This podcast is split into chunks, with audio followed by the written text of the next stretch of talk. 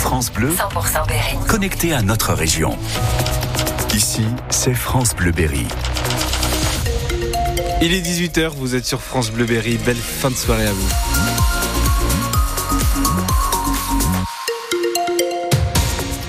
Et le journal vous est présenté par Alexandre Moto. Bonsoir Alexandre. Bonjour Maxime Daniel, bonjour à tous. Est-ce que le temps sera pareil qu'aujourd'hui, demain, c'est-à-dire incertain Oui, assez incertain demain avec quelques pluies qui vont arriver euh, dès le matin. On fera un point complet après votre journal.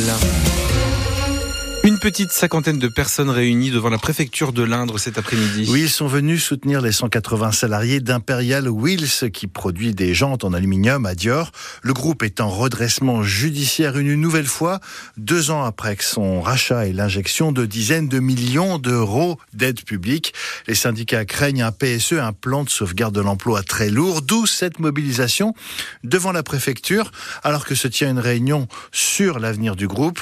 Euh, quelques salariés de, devant la préfecture, mais aussi beaucoup de délégués CGT. C'est le quatrième redressement judiciaire, ça fait beaucoup. L'état d'esprit est morose, résume Christophe Bouvet, délégué CFDT chez Imperial Wheels. C'est le pire de tout, là, c'est que là, là, on se rend compte qu'on est, on est vraiment fatigué, on en a ras-le-bol. On a eu un projet qui était euh, porteur d'innovation, on y a cru. Bon, pas tous, mais on a une grande partie y a cru. On avait des financements qui étaient conséquents et on se retrouve au bout de deux ans, euh, bah, comme d'habitude, hein, devant la préfecture et au tribunal. C'est dur à avaler. Un repreneur, ça va être très compliqué. Après, oui, il y a un projet qui a été commencé, mais il n'est pas fini. Il manque encore de l'argent, il n'y a qu'une ligne, ça ne reprendra pas tous les salariés. Euh, c'est la première crainte qu'on a, c'est que ça va être sûrement un PSE conséquent. Voilà, donc déjà on sait que ça risque de faire très mal. Après, ce qu'il faudrait, c'est que l'État déjà dit tienne son engagement jusqu'au bout. Nous, la direction a voulu rester positive en nous disant que c'était très très compliqué, mais que si on recevait le, le reste de l'argent de l'État, on pouvait au moins démarrer une ligne. Mais ça sera pas suffisant, on le sait, euh, ça va être très compliqué. L'amertume et le point de vue désabusé de Christophe Bouvet, délégué CFDT chez Imperial Wheels. À Trouy, près de Bourges, hier soir, un conducteur alcoolisé en a blessé légèrement un autre à la faveur d'un rétrécissement de la route. Le conducteur, avec 1,2 g d'alcool dans le sang, s'est déporté sur sa gauche avant de percuter un véhicule qui arrivait dans l'autre sens. Le conducteur blessé a été hospitalisé et l'autre sera convoqué devant la justice du fait d'un d'un alcotest positif. Cinq personnes tuées en dix minutes au marché de Noël de Strasbourg en 2018. Six ans après, le procès de cet attentat s'est ouvert aujourd'hui à Paris. Un procès sans l'assaillant abattu par la police à l'époque après deux jours de traque. Dans cette affaire, quatre hommes soupçonnés d'avoir joué un rôle sont jugés pendant cinq semaines. France Télévisions va saisir la justice après la publication d'une affiche de campagne politique avec pour cible Nathalie Saint-Cric, une de ses journalistes. Hier, la France Insoumise a publié sur le réseau X cette affiche avec la question. Nathalie Saint-Cric vote et vous Des affiches de campagne déclinées avec Pascal Pro, Éric Ciotti et des citoyens anonymes qualifiés de racistes.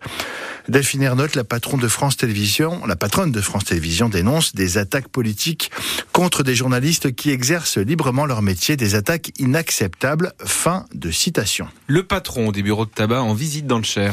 Oui, tabac, jeux, téléphone, épicerie, parfois dans nos campagnes, les buralistes sont obligés de se diversifier face au marché parallèle de tabac. Philippe Coy, le président de la Confédération des buralistes, est venu défendre sa profession, notamment grâce à un fonds de transformation L'idée, c'est de financer des travaux pour diversifier les activités. Une question de survie, par exemple, pour Corinne Gillet à Saint-Florent-du-Cher, qui a pu bénéficier de 4500 euros d'aide. La personne qui n'a qu'un tabac sec comme moi, donc je n'ai pas de bar, hein, j'ai tabac, presse, jeu.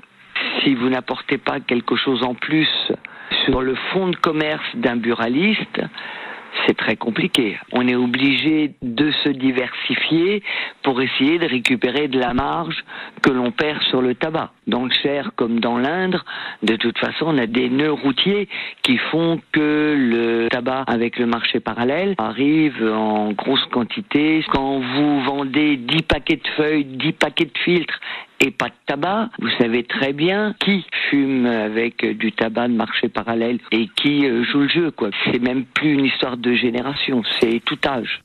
Corinne Gillet qui tient un bureau de tabac à Saint-Florent-du-Cher et qui a bénéficié du fonds de transformation des buralistes. Au maximum, les commerçants peuvent recevoir une aide de 33 000 euros.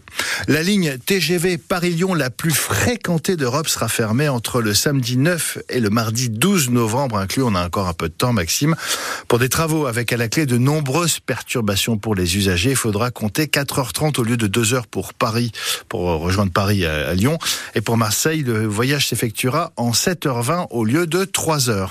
Enfin, nouveau signe du réchauffement climatique après un automne record.